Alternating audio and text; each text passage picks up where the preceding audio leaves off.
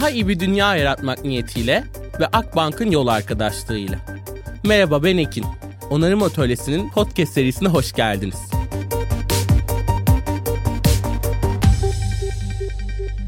Herkese kocaman bir merhabalar. Onarım Atölyesi Podcast'ın yeni bölümüne hoş geldiniz. Ben bu bölümleri olduğunca böyle aslında gerçekten gülerek ve kahkaha atarak açmayı çok seviyorum. Ve bugün de gerçekten şahane gülen ve karşımda da güldüğünde gözleri kısalan muhteşem bir konuğum var. Bugün Sosyal Ben kurucusu aynı zamanda Avrupa Konseyi Gençlik Delegesi Ece Çiftçi ile birlikteyiz. Aslında birçok konuyu ele alacağız. Fırsat eşitsizliklerini, çocukları, geleceği bugünler nasıl yaratacağımızı, genç olmanın ne demek olduğunu, yola erken başlamanın ne demek olduğunu pek çok konuyu ele alacağız ve onarma perspektifinde olacağız. Ece hoş geldin. Hoş bulduk, merhaba. Çok teşekkür ediyorum. Çok mutluyum burada olduğum için ve senin programını çok gerçekten severek böyle takip ediyorum. Atölyede yaptığınız aslında bütün çalışmalar. O yüzden çok mutluyum. Teşekkür ederek başlamak ben, isterim. Ben çok teşekkür ederim. Burada olduğun için ben de çok mutluyum. Ve aslında çok özel olabilecek noktadan bir soruyla başlayacağım. Kişisel olmaz umarım çok fazla ama seni sürekli hem canlı dinlediğimizde hem medyada birçok noktada çok güçlü bir gülüşle görüyoruz. Ve açıkçası Ece dendiğinde benim aklıma kocaman bir gülümseme geliyor. Ve bu böyle baktığımızda dışarıdan bile bizi çok mutlu ediyor. Nedir bunun sırrı? Yani bunun bir sırrı var mı bilmiyorum ama beni yani bu çünkü çok içten gelen hani hı hı. benim tarafımda en azından çok içten gelen bir şey ve benim için beslendiğim nokta şunu söyleyebilirim yani herkes beni tanıyan herkes aslında yaptığım işle ve sosyal benle en hı hı. çok da biliyor.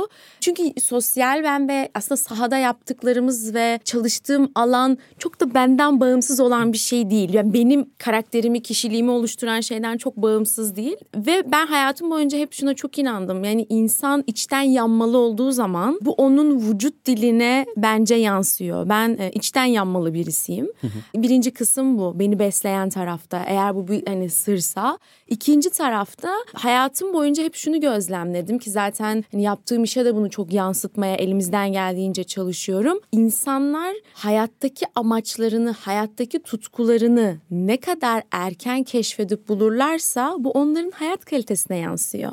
Bendeki yansıması gülümsemeyle, öbüründeki farklı vücudundaki farklı reaksiyonlarla ortaya çıkıyor. Dolayısıyla ben bununla çok bağdaştığını düşünüyorum.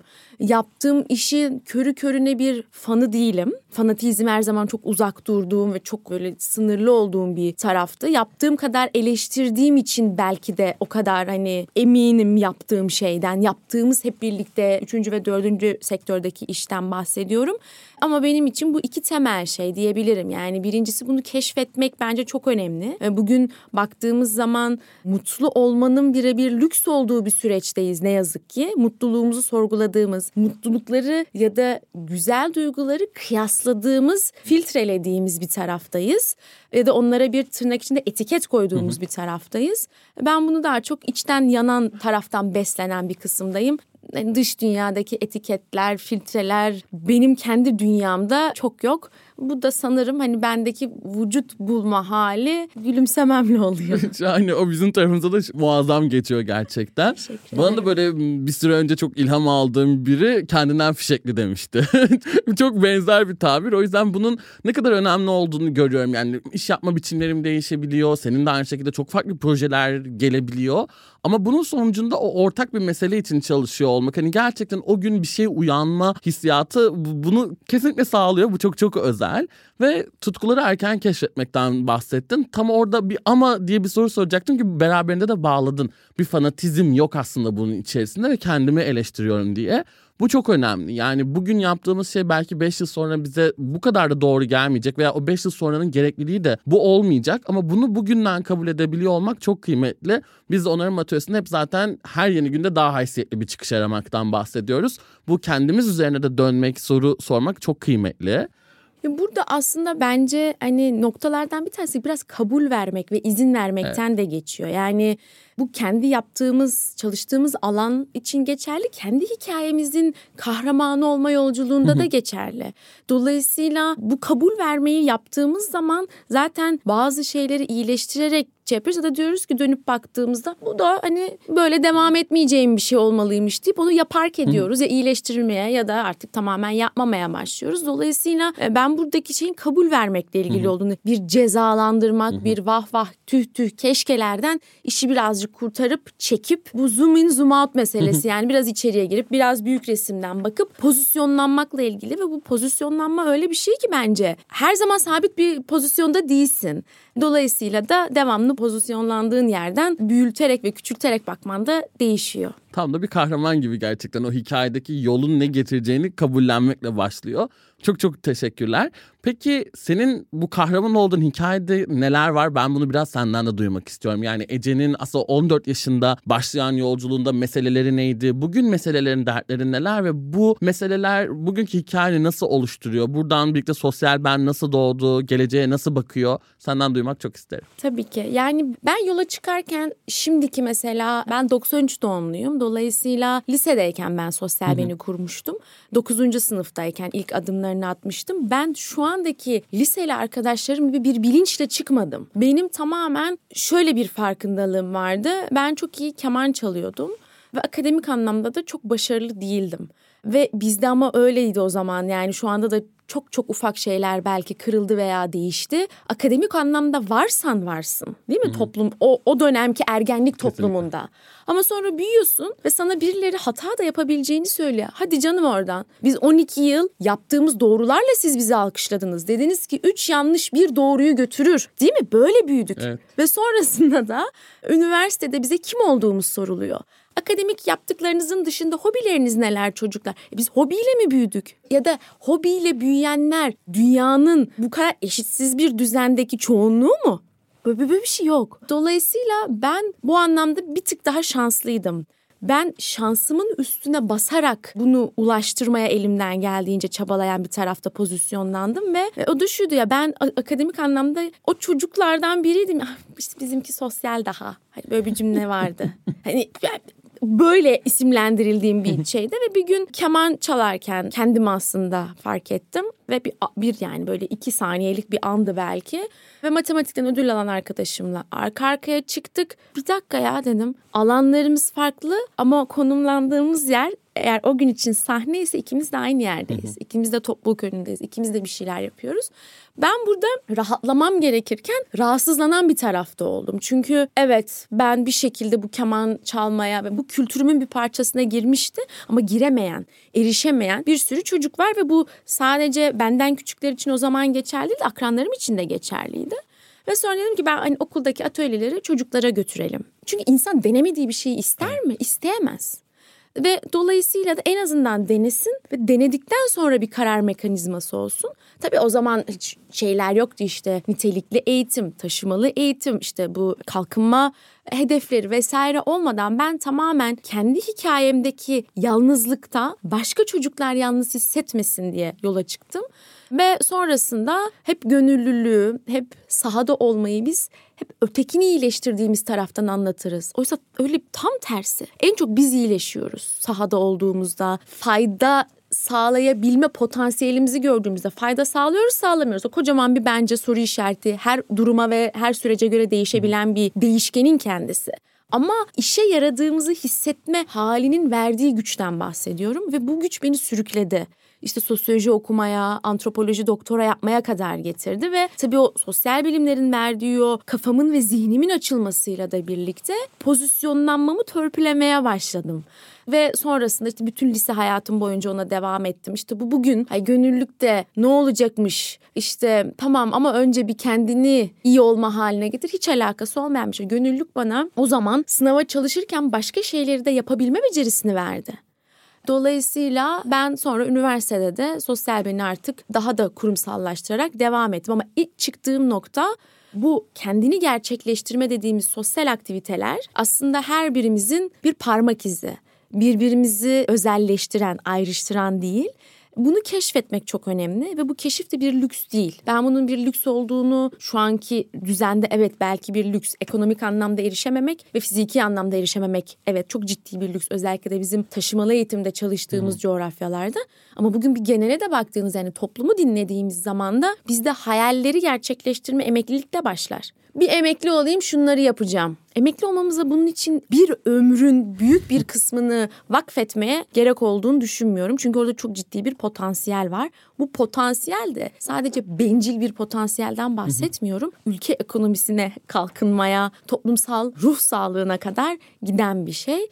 Dolayısıyla ben buradan başladım diyebilirim. Şahane. Bu çok da bütüncül bir hikaye aslında. Yani aslında toplumda her birimizin yaşadığı sorunların ne kadar ortadan çıktığı ve hani o gerçekten kendinden ateşli olma durumunun gerçekten kendinden yaşadığın, gözlemlediğin bir şeyle ortaya çıkması çok kıymetli. Bugünlerde ben herkesin bir change maker olabileceğine çok yürekten inanıyorum. Yani bunun için çok fazla insana ulaşmak ya da sana belli bir etiketin verilmesine gerek yok. Herkes kendi alanı bir change maker'ı olabilecekken bunu bence 14 yaşında buna niyet etmeye çıkmak, buna başlamak ve aslında çok bu sistemin getirdiği büyük kurumsallıklar, büyük hedefler, büyük parametrelerle değil ya benim bir derdim var ve bir change maker olmak. Bunun üzerine adım atıyorum demek bence bugün en çok ihtiyaç duyulan şey. Çok fazla lise öğrencisiyle de böyle konuştuğumuzda ya ben de bir şey yapmak istiyorum. Benim de fikrim var ama geliyor peşinde. Çünkü hem eğitim sisteminin getirdiği o hayallere ket vurma şimdi değil sınavdan sonra şimdi değil sınavdan sonra gibi 12 yılı sadece bir sınava emanetmiş gibi gerçekten getirmeyle birlikte bir hayal kırımına yani hayaller katlediliyor bence bu noktada ve bu bence çok çok çok üzücü.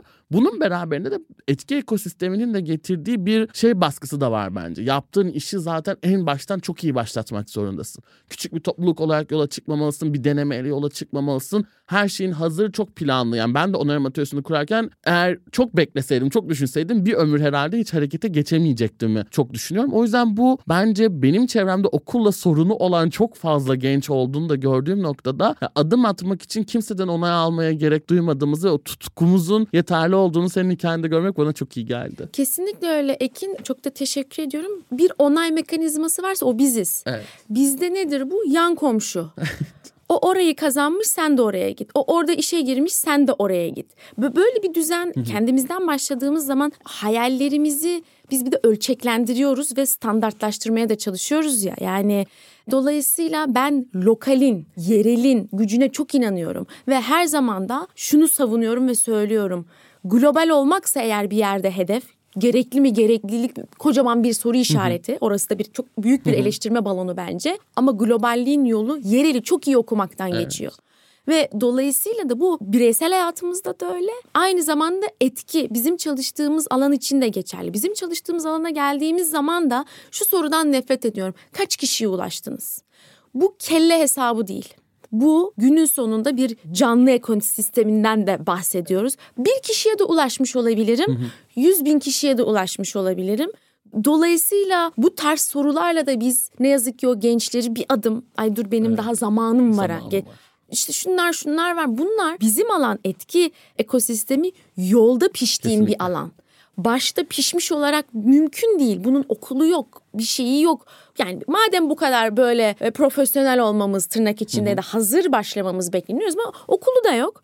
Dolayısıyla bu yolda pişiren ve yolda pişirdiğimiz ve varış noktası da olmayan bir yer. Kesinlikle. Çünkü yolun dönüştürdüğü, kıvrımlarının olduğu bir şey. Dolayısıyla ben burada iki tarafta bence eş düzende sorumlu gençler yani çalıştığım liseli gruplarda da gördüğüm şey iki engel var. Bir kendi işlerini yapmak istediklerinde tırnak içinde büyü de gel. Yani 18'di ya bizim sivil toplum örgütüne de üye olmak istiyorsan resmi olarak üye olamıyorsun. Ama baktığımız zaman tırnak içindeki o reşit olmasına gerek kalmadan dünyayı değiştirebilecek bir potansiyele sahip. O potansiyeli biz bastırıyoruz. E, onun dışında da çok dediğin şey sınavı geç. Sınav nedir ki? Dolayısıyla işte gönüllülük bence benim hayatımdaki en çok onardığı şey bunların hepsini kabul ederken yönetebilme kısmı. Kabul etmek derken bu durum böyleyse ben bunun neresinden dolanıp yine kendi içimdekini, aklımdakini yapabilirim tarafıydı. O yüzden o anlamda kesinlikle dediklerine çok katılıyorum. Çok kıymetli. Yani bugün gönüllülüğün kesinlikle her bir noktada çok bambaşka bir kapı açtığını ve çok iyi bir başlangıç noktası olduğunu düşünüyorum. Çünkü bu sistem bize çok konvansiyonel bir şeyi iterken ne yapacağımızı, ne yapmamız gerektiğini bilmiyor olabiliriz. Yani ben lisedeyken çok fazla sivil toplum kuruluşuyla çalışmanın bana getirdiği şey aa bunun bir adı varmış işte sürdürülebilirlikmiş, sosyal etkimiş, ölçümleri varmış gibi bir dünyaya geçmem o kadar paralel oldu ki çok heyecanlanmıştım. Ya tamam ben bunu böyle bir şey olduğunu hiç düşünmemiştim demiştim. Bunun bir alan olduğunu, bir ekosistem olduğunu değil. Ben cidden bir, bir şey yapma dürtüsüyle bunu yapıyordum. Bu yüzden hani gençlik noktasında gönüllülüğün de bende de ama herkesin hikayesinde de çok özel bir yeri olduğunu inanıyorum. Senin delegasyon hikayene biraz daha sonra geleceğim. Biraz daha sosyal beni de böyle çocukları ve neden konusunda biraz açmak istiyorum. Yani şey konuştuk bu onarmakta zaten adım atmak için alanları tasarlamak, yeni bir dünyanın varlığını göstermek onarmanın en önemli adımlarından biri. Sosyal bende de ana nokta çocuklar. Ya çocuklarla keşfetme dürtüsü de var sosyal benlik kesinlikle. Bu neden sence kritik ve bu bugün dünyayı onarmanın neresinde şekilleniyor? Şöyle ilk başta ilk söylediğinden devam etmek istiyorum. Arka mahallede, yan mahallede ne olduğunu bilmesi gerekiyor. Vatandaşın da, gencin de, çocuğun da o alanda yaşayan bence herkesin. Çünkü yan mahallede ne olduğunu bilmeden ya da yan şehirde ya da yan ülkede ne olduğunu bilmeden iyi bir mesleğindeki bir şeyi icra etmesini ben çok mümkün ve çok sürdürülebilir olduğunu düşünmüyorum. Bir haber olarak ilerlemenin, kendi balonlarımızda, yaşam balonlarımızda ilerlemenin sürdürülebilirliği zaten dünyanın gittiği kutuplaşma da bu şekilde. Bugün baktığın zaman bazı insanlar ne yazık ki aynı okullarda hep birlikte eğitim görmediği için, aynı mahallelerde yaşamadığı için aynı yerlerde işe girip çıkmadıkları için bu insanların sohbetleneceği alanlar kavga ettiği yerlere doğru dönüşüyor. Dolayısıyla kutuplaşmanın en temel şeylerinden bir tanesi ne yazık ki bu olduğunu düşünüyorum. O yüzden de gönüllülük bu anlamda bir monologdan o kavgayı ve o durumu monologdan çıkarıp diyalog üstünden bir söyleşiye bir tartışma tartışma da mı kavga değil bir tartışmaya çeviriyor. O yüzden bendeki yeri çok ayrı. Çocuklar kısmında da ben tabii bunu keşfettiğim zaman kendi hikayemdeki şeyi keşfettim aslında çocuk yaştaydım. Ve dolayısıyla da bir bu taraf var. Yani ya, bu arada hani çocuklar zaten araştırmalar da çok net ortada. Yaşımız büyüdükçe kaybettiğimiz o kadar önemli şeyler var işte hayal kurma, işte aynı zamanda yeteneklerimize dair olan, o yeteneklerimizi güçlendirmeye dair olan belli temel becerilerimiz var. Ve dolayısıyla oradaki o keşif başka şeyleri de tetikliyor. Ve biz bunu böyle çözmediğimiz zaman bu böyle kırılmaz bir döngüye dönüşüyor. Çünkü iş hayatında da bu sefer oldu her şey yolunda gitti ve bir şekilde sektörü fark etmeksizin çalıştığı zaman büyük küçük yine fark etmeyen firmalar bir sürü eğitim atıyorlar değil mi sana işte kendini keşfetme, hata yapabilme, ondan sonra işte bir sürü kulüpler. Oysa bunların sürdürülebilir bir şekilde devam etmesi için keşfedileceği zaman zaten aslında çocukluk zamandan geçiyor. Diğer bir kısım bunu akademik olarak devam ettirmek istiyorsa hani yetenek ve yetkinliklerini hı hı. akademik olarak devam ettirmek istiyorsa belli alanların yaş grupları ve tercih örnek veriyorum konservatuvar, spor akademisi, hı hı. güzel sanatlardaki belli dönüm noktaları var ve bir yeri orası kaçınca sonradan toparlamak bir tık daha zaman alıyor diyeyim. Hiçbir şey imkansız değil ama zaman oluyor. Hı hı. Dolayısıyla çocuklarla ilgili olan özellikle de 7-13 ile biz çalışıyoruz. Ama yönlendirme yaşımız yani bu kariyere doğru gitmesi için olan yaşımız yeteneğinin 11-13 arası. Birinci kısım bu. İkinci kısım nitelikli eğitime baktığımız zaman bir buçuk milyon öğrenci Türkiye'de taşımalı eğitimle öğrenim görüyor. Yani hala daha kendi köyünde okul yok. Ve bu bu arada Türkiye'nin dört bir tarafında var. Sadece belli bölgeler, belli şehirlerde değil. Ve taşımalı eğitim şu demek. Öğrenme kaybının en fazla olduğu, okula devamın en az olduğu, akran zorbalığının en fazla olduğu grup demek. Ve burada bize eğitim sistemiyle de ilgili bir şey söylüyor. Yani şehirli eğitim sistemi bir taraftan köydeki çocuğun ihtiyaçlarına da konuşmuyor şu anlamda konuşmuyor. Oradaki çocuğun doğayla ve hayvanlarla olan işlenirse harikalar yaratacak o diyaloğu görmüyor. Evet dolayısıyla da bu görmezden gelinen ya da görülmeyen o yetenek alanları körelip herkesi tek tipe doğru iterken e sonra da biz diyoruz ki şu meslek gruplarına çok fazla yığılma var. Onlar da işsiz zaten. Ya bu hani ülkeye kattığı ekonomik yük de çok fazla. Evet. Dolayısıyla sosyal benim bu anlamda yola çıktığı kendi köyünde okul olmayan ve taşımayla yani işte civar köylerin merkez köye eğitim ve öğretim için geldiği çocukların bu ekstra sosyal aktivitelere de okul dışı faaliyetlere de erişmesi mümkün olmuyor ilçe merkezine gitmesi gerekiyor ve veya il merkezine. Bu da fiziki anlamda çoğu zaman işte coğrafya kader midir diye her zaman konuştuğumuz ya da dağların kıyıya paralel uzanmasının getirdiği belli zamanlardaki zorluklardan bir fiziki erişim ve ulaşım olmuyor. İkincisi de ekonomik. Bugün baktığımızda o taşımalı yani merkezden uzak köylerin bir dolmuş parasıyla il ve ilçe merkezine gelmemizi çok da yapılabilen bir şey değil. Bunların hepsinde geçtiğimiz zaman çocuk denemediği bir şey üstüne hayal kuramaz. Hepimiz bir dönem neden öğretmen olmak isteriz? Özellikle de ilkokul 1-2 direkt hayatımıza dokunuyordur çünkü. Ve rol modelimizdir. E, gördüğünü istersin. Görmediğini isteyemezsin, deneyimlemediğini isteyemezsin. Sosyal ben bu anlamda bir köy enstitülerinin modern halini üstleniyor. Yani 8 temel atölyesiyle çocukların önce işte resim, müzik, dans, yaratıcı yazarlık, kısa film, fotoğraf, oyun, spor, icat gibi önce bunlara bir deneyim alanı sağlıyor. Sonra deneyim alanından sonra bunu bir güçlendirme alanı sağlıyor ve sonrasında da bu alanda devam edecek olan çocuklara bir kariyer olarak bir yönlendirme alanı sağlıyor. Birinci kısım aslında en temelde yani bizim nitelikli eğitimden anladığımız yeteneklerinin farkında çocuklar olmaları ve yetişmeleri. Birinci kısmı en temel çatıda bu. İkinci bir kısmı Şimdi bu çocuklar büyüdüğü zaman yetişkinlerin yani aslında jenerasyonlar arasındaki bu bazı dönemlerdeki nefret söylemlerinin en temellerinden bir tanesi de bu gençler de kafe dışında bir yere gitmeyi bilmiyor. Bu gençler sosyalleşmiyor. Bu gençler elini telefondan kaldırmıyor.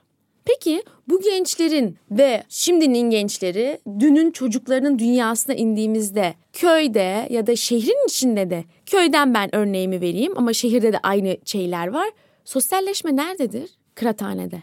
Şehirdeki bunun modern hali kahvedir, kafedir, odur budur fark etmez. Peki kendini var ettiğin şu modern şeyle baktığımız zaman işte koyduğun tırnak içindeki beğenilerden, insanların oraya koyduğu yorumlardan da değil mi sosyal medya. Hatta sosyal medya mecralarına baktığın zaman çok ciddi bir demografik okuma yaparsın. işte belli mecralar diğerlerinden daha farklı iletişim yöntemleri vardır. Dolayısıyla ikinci bir konuda e, köyde sinema mı var? Köyde tiyatro mu var? Opera mı var da bu gençler gibi? Dolayısıyla aşina olmadığı, kültüründe olmayan bir şeyi empoze edemezsin. Etmeli misin tartışılır ama orada varsa ve gitmek istemiyorsa ya da o, o ayrı bir konudur. Ama olmayan bir şey üstünden yargılayamazsın. Peki büyük resimde bu nasıl oluyor? O beyaz yaka tarafında işte işe girildi. Her şey o çocuk için, o genç için o zamanki yolunda gitti. Bu sefer de nelerle ilgilendiği falan soruluyor. Tam da bu 12 yıllık bir sistemden çıkmış. Üniversitede 100 tane kulübe aynı anda üye olmuş. Çünkü CV'sinde onun kim olduğu sorulacaktır. Oysa o daha kim olduğunu sorgulayamadan CV doldurma telaşındadır. Çok haklı olarak yoksa işsiz kalacaktır. Ya da iş bulamama telaşından ötürü. Bunların hepsini yapsa da işsiz kalma ihtimali çok yüksektir. Hı hı. E bunlarla da birlikte kendini de haç yapamadan bir de kurumsal eğitimler geliyor. Sonra da biz ben kendime de burada bunu her bu cümleyi söylediğimde aynı eleştiriyi kendime de yapıyoruz. Ay Türkiye'de de hayal kurmak emeklilikte başlıyor. İnsanlar ancak kendine geliyor belki. Şimdi dolayısıyla tüm bu zincirin biz sosyal ben olarak kendi minik paydamızdaki nereyi dokunabiliyoruz? Çocuklar kısmına dokunup tesir edebileceğimizle yola başlamak istedik ve öyle de devam ediyor. Ama bu anlamdaki çocuğun en benim en yaratıcı, en en dürüst çoğu zaman en hayal dünyası geniş. Bu anlamda da çok objektif olamamakla birlikte çocukların olduğunu ve arkasından da biz gençlerin takip ettiğini çok inanıyorum. Daha iyi bir dünya yaratmak niyetiyle ve Akbank'ın yol arkadaşlığıyla onarım atölyesine kaldığımız yerden devam ediyoruz. Ya o kadar şahane anlattın ki hikaye. En başından o emekliliğe kadar olan kısmı çok çok çok kıymetli. Yani keşif kelimesi benim için de çok önemli bir kelime ve bugün biz çok temel bir dürtüyü çok planlı bir şekilde öldürdüğümüzü düşünüyorum. Yani ben bugünkü eğitim sisteminin hiçbir sistem çünkü yanlış tasarlanmaz. Zaten bir çıktısı vardır ve bunun için tasarlanır. Bu yüzden çok öldürücü, bu keşfetmeyi öldürücü bir şekilde tasarlandığına çok inanıyorum ve hani 7'den ya da 5 yaşından 25 yaşına kadar bir gencin işte CV'den tutalım da işte erişememesine kadar o problem silsilesinin çok da değişmediğini görüyorum. Yani işte daha dezavantajlı bir bölgede yaşıyorsanız, görece daha avantajlı, daha büyük şehirlerde de yaşıyorsanız sistemin her zaman sizin üzerinize kurduğu bir baskı var. Yani bu yaş grubu üzerinden üst jenerasyonların kurduğu bir baskı var. Ama burada şunu da benim için çok kritik oldu. Nefes söylemleri üzerine çok çalışan biri olarak ve bu kadar gençlik aktivizmi üzerinden çalışan biri olarak üst jenerasyonların, yaş olarak üst jenerasyonların gençlere söylenmeyen hiç nefret söylemi olarak nitelendirmemiştim. Bu böyle benim cebime aldığım çok önemli şey oldu. Çünkü gerçekten bunlar sistematik kötücül bir noktadan yapılan yorumlar. Bir genel kabul ve bir genel kitle üstünden yapılan tamamen bir nefret söylemi aslında. Bunun çok kritik olduğuna inanıyorum ve bu bence hepimizin düşünmesi de gereken bir nokta. Yani sosyal benle, onarım atölyesiyle veya hiç adını daha hani bilmediğimiz bir genç grupla sadece bir grupla çalışma noktasında bir kurumun neye bakacağı çok kritik bir nokta genç oldukları için zaten bir deyip başlayan bir negatif ön yargıyla zaten onunla kurumsal bir işbirliği yapamazmışçasına yaklaşması bunun beraberinde bu gencin CV doldurmak için kendini hiç sorgulayamaması ve saçma bir öğrenme yolculuğuna maruz kalması arasında çok çok büyük bağlantı noktaları var ve her şey bu keşif alanlarını yaratmakla ilgili başlıyor bence. Şahaneydi çok teşekkür ederim. Ben çok teşekkür ediyorum. Yani gençler konusundaki en büyük mesele zaten gençler adına da başkalarının karar veriyor olması ya. Bu genç gençlerde ne olacak? Ya şimdi dili de orada çok iyi bence okumak da çok önemli. Bu derken yani buradaki o nefret söylemleri ben mesela Brüksel'de olduğum zamanlarda görüyorum. Yani çok kültürel olarak da shift ettiği bir süreç oluyor. Dilin şeyiyle birlikte. Ama biz günün sonunda gençlere bu baskıyı yaparken gençler adına hep başkası karar veriyor. Sonra da bunun gençlerin uygulamasını bekliyorlar. Ben hep şöyle diyordum gönüllü kendi gönüllerimizde de ve kurduğumuz bir kooperatifte de çalışırken ya gençlerle birlikte gençler için olması lazım. Hı hı. Gençler kendi için ve hep birlikte bunu yapıyor olmamız lazım. Tepeden inmeyen adımlarıyla birlikte olan çünkü sorunu yaşayan en iyi buna çözüm önerisi Kesinlikle. getirebilir tepeden gençler bizim geleceğimiz. Ya gençler bizim geleceğimiz falan değil. Gençler bizim bugünümüz. Sen bugünü kullanmazsan geleceğin yok. Tamamen aynı söylemleri böyle bu kadar ortak taşıyor olmak çok çok mutlu etti beni. Yani özellikle özel sektörle çok çalışırken hep bana gelen biz gençlere yatırım yapmak istiyoruz. Hadi ne yapalımla geliyor. Öncelikle bir saniye yatırımı kaldırıyoruz. İşte yardımı kaldırıyoruz. Yani bir böyle bir zihniyetsel bir dönüşümle önce masaya oturmak gerekiyor. İşte tek seferlik projeleri bir kaldırıyoruz. Bunun ne kadar uzun meşakkatli bir yol olduğunu görmek lazım. Ve özellikle gelecek gençlere emanet benim böyle biraz daha o yetişkin gruba karşı çok parmak salladığım da bir nokta. Çünkü bugünü niye çaldınız noktası bence çok önemli ve özellikle dünya bu kadar kritik bir eşikteyken. Yani bu 10 yıl yapacağımız önümüzdeki 50 yılı 100 yılı bu kadar belirleyecekken bu 10 yıl yaşayan insanlardan bu kadar bağımsız bir şeyler düşünmenin ve işte harfler atayarak onu bunu yaparak şöyledir böyledir diye yorumlar yapmanın çok riskli olduğunu düşünüyorum. Buradan biraz da şeye de bağlamak istiyorum. Yani senin bu Avrupa Birliği delegasyondaki süreci nasıl oldu? Sence dünyada çocukların ve gençlerin bu karar alma mekanizmalarına katılımını nasıl onarabiliriz? Şöyle ben son bir yıldır yarı zamanlı olarak Brüksel'deyim. Ve Brüksel'e zaten gitme sebeplerimden ve orada sosyal bir genel merkez kurduğumuz için oradayım. Fakat bu süre içinde geçen sene Kasım ayında ben Avrupa Konseyi tarafından bir gençlik delegesi seçildim. Hı hı. Ve konseyin içinde Avrupa Konseyi Avrupa Birliği'nden şu anlamda farklı. Avrupa Konseyi'nde Avrupa Birliği'ne üye olmayan devletler de var. Ve dolayısıyla da işte insan hakları mahkemesinin bağlı olduğu, işte hukuk, demokrasi, insan hakları kavramlarının konuşulduğu bir kurum. Hani herhangi bir politik zorunluluğu olmayan bir tarafta. Dolayısıyla da e, tabii Avrupa'ya gittiğim zamanki şey demografiye baktığımız zaman tabii Türkiye'den yani Türkiye daha genç bir ülke. Avrupa daha yaş almaya başlayan işte yaşlı biliminin artık sivil toplumun her yerine tesir ettiği pandemiyle birlikte bunun fışkırdığı bir tarafta.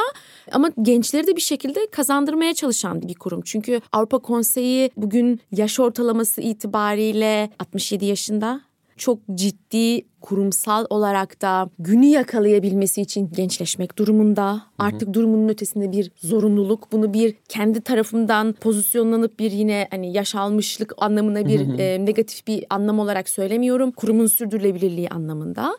Ve dolayısıyla da benim de sorumlu olduğum komite Sivil Toplum Komitesi. Dolayısıyla konseydeki sivil toplum örgüt üye olan sivil toplum örgütlerinin gençleştirme mekanizmalarına yardım ve biraz daha gençlerin oraya dikkatini çekmeye çalıştığım bir taraftayım. Tabii bunu başlamadan önce hep bakıyordum yani dünyadaki gençlik adımları nedir? Birincisi dünya gençleri bir pazarlama yöntemi olarak şu an böyle eline aldı. Çok iyi bir marketing aracı markalar aldı, şirketler e, tabii ki zaten ama aynı zamanda bağımsız devletlerin üye olduğu kurumlar da aldı.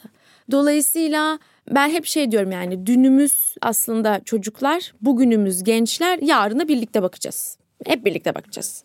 Ve şu an çok ciddi bir yani böyle nasıl diyeyim herkes harıl harıl genç avcılığı yapıyor tırnak içinde. Ve dolayısıyla buna baktığımız zaman bu çok tesadüf değil. Bugün belli kıtalarda Afrika'ya baktığımız zaman Afrika'da gençlik patlıyor nüfus oranı olarak patlıyor. Bugün Endonezya'ya baktığımız zaman o bölge için nüfus patlıyor.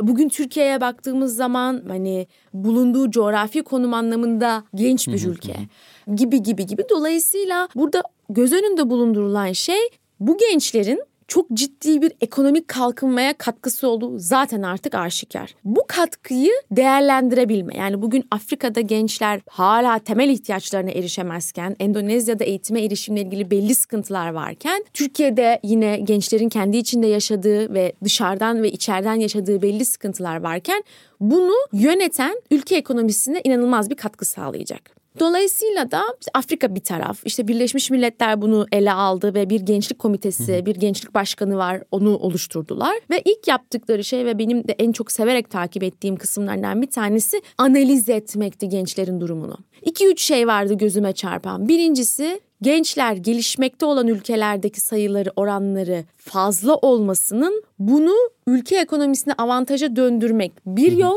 Bu avantaja dönmezse bu o zaman çok ciddi işte hani aşırı gruplar ya da işte sağlık ve zihinsel sağlık anlamındaki problemler ve o potansiyelin kullanılamadan beyin göçüyle birlikte kaybolması aslında o ülkeye yaratacağı çeşitli dalgalanmaydı o kıtaya ve dünyaya artık yani artık sınırların çok da bir şey çünkü dünya küresel sorunlar yaşıyoruz. Birinci kısmı buydu. İkincisi sivil topluma çok güzel bir eleştiriydi. Gençlerle çalışan birçok sivil toplum örgütünün karar alıcısında gençler yok. Yüzde üç UN'in raporuna göre. Sivil toplum örgütlerindeki yönetim kurullarında gençlerin yer alması. Yüzde üç. Ama biz gençler için çalışıyoruz diyoruz bir taraftan da sivil toplum olarak bu alanda çalıştığımız kısımlarda. Kurumlara baktığımız zaman bugün Avrupa Parlamentosu'na baktığımızda gençlerin politik katılımlarına son 2-3 yıldır çok ciddi destek, hibe, bir sürü çalışma yaptıkları zaman ben parlamentoya da hani giren ve oradaki komiteleri de takip eden birisi olarak şunu söyleyebilirim ki hangi gençlerden bahsediyoruz biz? Şeydeki kırsal kesimdeki gençler nerede? Ben onları görmek Hı-hı. istiyorum. Onlarla ahbaplık etmek, tanışmak, dertlenmek istiyorum. Nerede? Ne eğitimde ne iş hayatında olan gençler var. Nerede?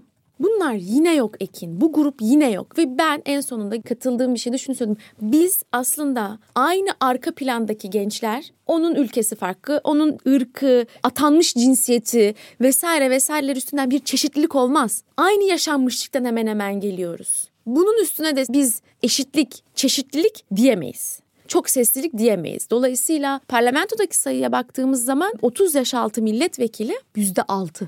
Çok düşük. O yüzden artık dünyanın bir alarm verdiği noktada ve katılım da yok. Şu anlamda yok gençlerin geçtiğimiz seçimde bir katılım oranına baktığımız zaman ben hep onu söyledim. Bu katılım oranı Avrupa'daki gençlerde ya da Avrupa'daki sayıda bu olursa Avrupa'nın zaten şeyi değişir. Hani nasıl diyeyim? Hı hı. Çok ciddi bir katılım oranı sağlanmış olur. Katılım da yok. E, o yüzden de işte dijital gönüllülük, gençleri çekmek kısımları çok önemli. Ama benim konseyde üstlendiğim taraf bu sivil toplum örgütleri zaten bu kuruma bir şekilde hani bir sürü şeffaflık mekanizmasından geçerek üye olmuş ama buranın gençleşmesi gerekiyor.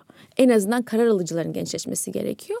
Dolayısıyla gençlerin meselesi bir bence birçok yerde şu an aynı. İkincisi gençlerin kırılgan gruplar dediğimiz işte çocuklar, gençler, kadınlar, engel grupları. Dolayısıyla buradaki kırılgan gruplarına yönelik bir koruma politikasının olması ve bir dijital koruma politikasının olması ki buna yönelik ben depremden sonra hem konseyde hem Birleşmiş Milletler'deki toplantılarımda bunu çok dile getirdim. Çünkü bu olağanüstü durumlar dediğimiz buna en örnek savaşı verebiliriz ve veya doğal afetlerde sırası ve sonrasında en fazla dijital ihlale maruz kalan, medya ve görünürlük ihlaline maruz kalan iki grup var. Çocuklar ve gençler umut vereceğiz diye yüzünü koymuyorlar ama yüzünü böyle karanlık yapmak da aynı Hı-hı. zamanda ya da gençlere işte mikrofon uzatıp hikayesini e, sorup onu tırnak içinde istemediği bir şeyini deşifre etmekte. Bunun bir koruma politikası olması gerekiyor. Ve buna yönelik çok dikkat çekmeye çalışıyoruz. Çünkü neden uluslararası? Şunu diyebilirsin Ece oturup yazalım hep birlikte. Bu uluslararası bir alandan onu da yapalım. Geldiği zaman dikkat çekme ihtimalinde ne kadar fazla olduğunu görüyorum. Özellikle de bu hani konsey ve BM tarafındaki kısımda. Dolayısıyla birazcık işin aynı zamanda bu savunuculuk tarafında da özellikle çocuk ve gençler için yer almaya çalışıyorum. Ama tabii burada şey var yani dijitali birini yazarken öbürünü kaçırma hali. Dijitali hiçbir şekilde kaçırmamak gerekiyor. Çünkü bugün baktığımız zaman gençlik yazılı bir gençlik hakları yok. Evet. Çocuk hakları üstünden gençlik hakları adlandırılıyor. Yazılması, çizilmesi Hı-hı. gerekiyor. Çok ayrı bir şey. Herkes genç yaş grubunu farklı alıyor. Hı-hı. Her ülke bazen her kurum başka Hı-hı. alıyor. Ama günün sonunda eğer kabul etmesem de bir çocuk hakları üstünden gençlik hakları adlandırılıyorsa onun bile güncel olması gerekiyor. O hakların içinde dijital saldırılara, dijital zararlara dair hiçbir şey yok. Çocuğun eğitime erişme hakkı. O kadar büyük bir konu ki bu. Ya sadece okula gitmek değil artık günümüz çünkü. Kesinlikle.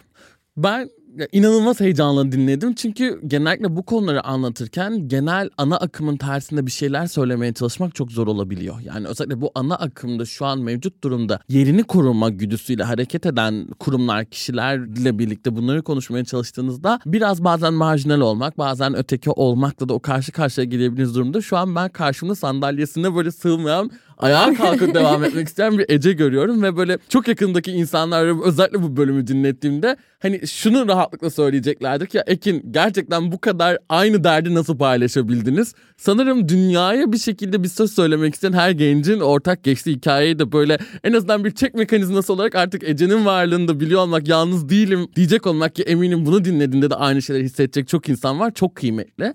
Yani ederim. ben çok teşekkür ederim. Özellikle bu kadar hep böyle dile getirmeye çalıştığım şeylerden biri Türkiye'deki sivil topluma da biz gençlik çalışıyoruz noktasında ya gençlik çalışıyor olmak da gençlerle çalışıyor olmak çok farklı bir şey. Ve bunu o kadar çok anlatmaya çalışıyorum ki yani şey bile artık yönetim kurulunda bir gencin olması bile tamamen yetersiz bir noktadayken buna ikna etmek için uğraşmaya çalıştığımız bir noktada Türkiye'de ve dünyada. Bu yüzden bu gençliğin bu kadar PR malzemesi olması tamamen ben de bu PR olarak bunu nitelendiriyorum. Bu ağacılık üzerinden olması o nesne konumundan özne konumuna geçmesi için önce bazı yaptığımız o pozitif diye düşünüyoruz yatırım meselesinin zaten ortadan kalkması gerekiyor.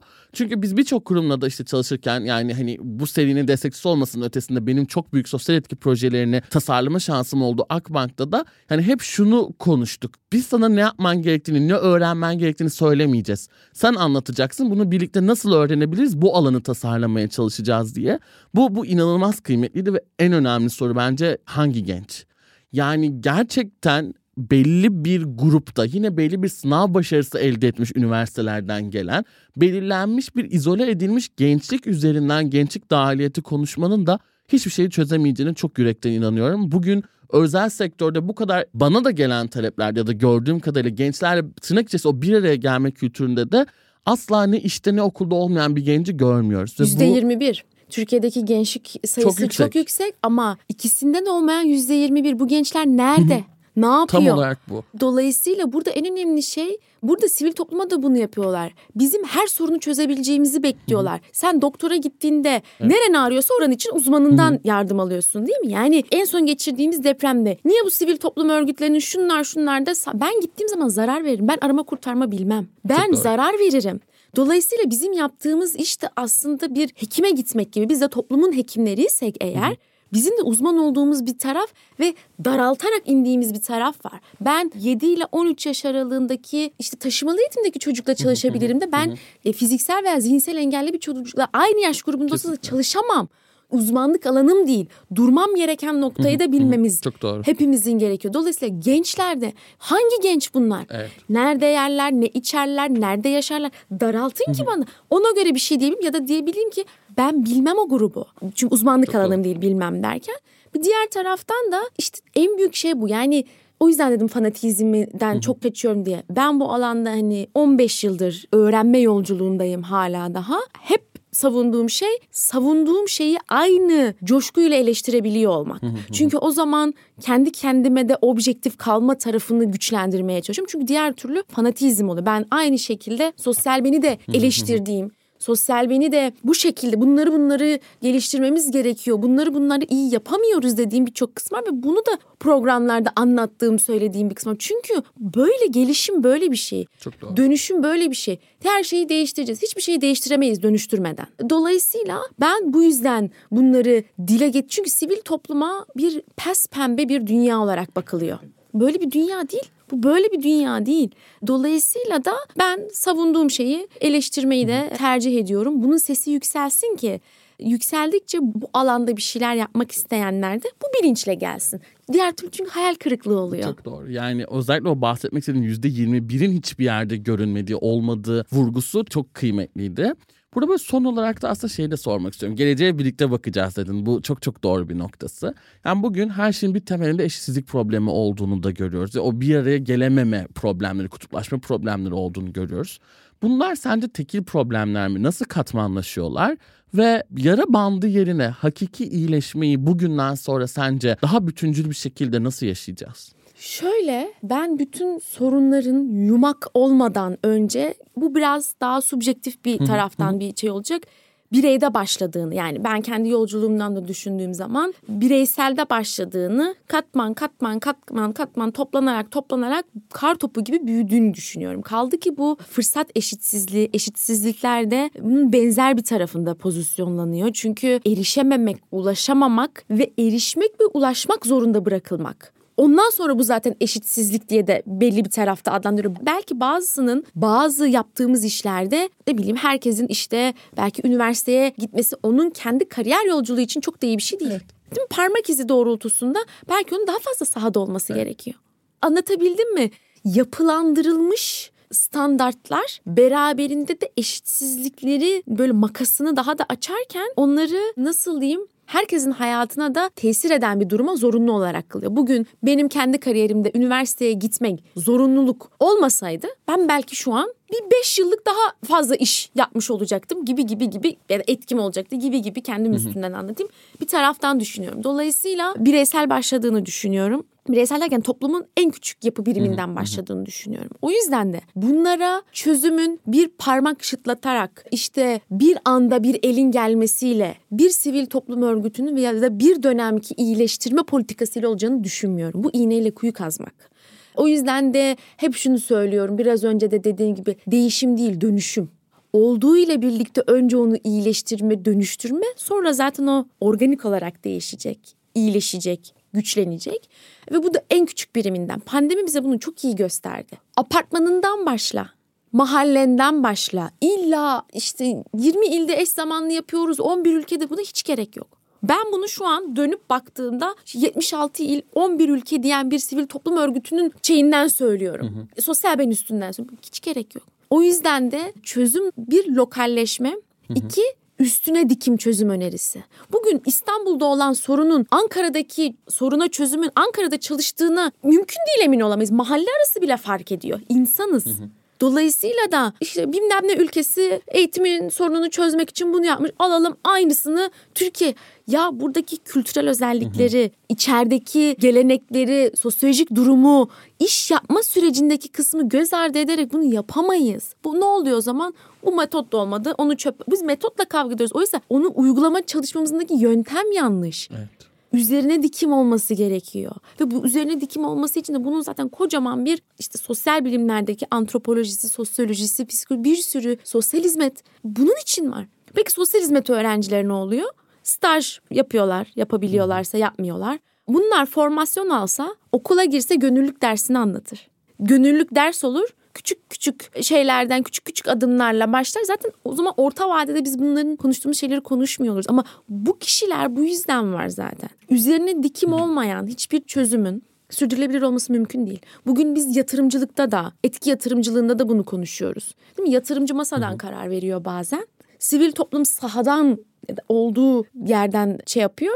Ben geçen sene buna dair bir şeye katılmıştım Oxford'da. Ve orada şok olduğum şeylerden bir tanesi şuydu. Aradaki kişi nerede? Aradaki evet. kişi antropolog ve sosyal ya da sosyolog ya da bu alanda iki nabzı da tutan, masada oturan o kültürü anlatan ve kültür anlamındaki davranışını, pozisyonlanmasını, dilini anlatan sivil toplumu da birazcık o şeye firmayla olan o kendi hedef grubunu anlatırken firma Hı-hı. demeyeyim yatırımcıyla olan kendi hedef grubuna anlatırken ki jargonunu düzeltmesini yapacak aradaki hakem ya da şey köprü.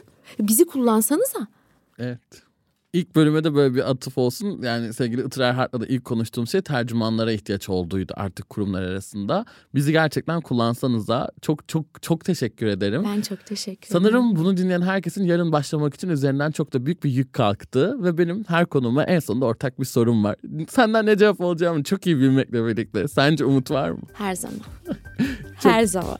Çok teşekkür ederim. Ben İyi ki çok buradaydın. teşekkür ederim. Çok, Çok sağ ol. teşekkürler. Daha iyi bir dünya yaratmak niyetiyle ve Akbank'ın yol arkadaşlığıyla iyilik ve dostlukla. Bir sonraki bölümde görüşmek üzere.